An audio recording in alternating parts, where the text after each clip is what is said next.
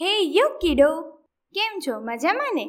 તો ચાલો વાર્તાની દુનિયામાં. આજની વાર્તા છે કેરીનો ખાઉદરો કોણ? એક દિવસ રાજા અકબરે બિરબલને પોતાના કેરીના બગીચામાં કેરી ખાવા માટે બોલાવ્યો. બંને સરસ મજાની કેરીઓ ખાવા લાગ્યા. અચાનક જ અકબરના મનમાં બિરબલની મસ્કરી કરવાનો વિચાર આવ્યો. તે કેરીના ગોટલા અને છાલને બિરબલની બાજુમાં નાખવા માંડ્યું.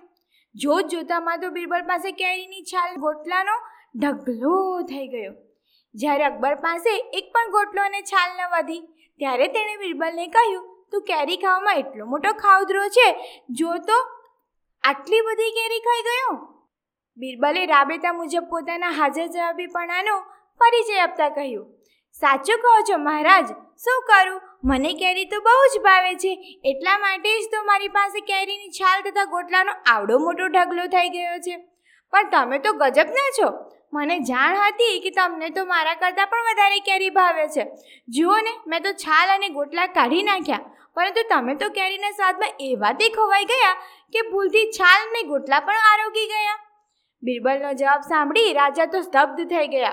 થોડી વાર બંનેમાંથી કોઈ પણ કંઈ બોલ્યું નહીં. અચાનક જ અકબરના મુખેથી એક મોટું અઠહાસ્ય બહાર આવતા સમગ્ર મહાલ હાસ્યની લહેરોમાં છવાઈ ગયો. કેવું, મજા આવી ને? તમે પણ છો કેરીને ખાઉધરા કે નહીં? મને તો કેરી બહુ જ ભાવે. બસ આવી જ વાર્તાઓ સાંભળતા રહો અને અમારી સાથે જોડાતા રહો. Bye bye.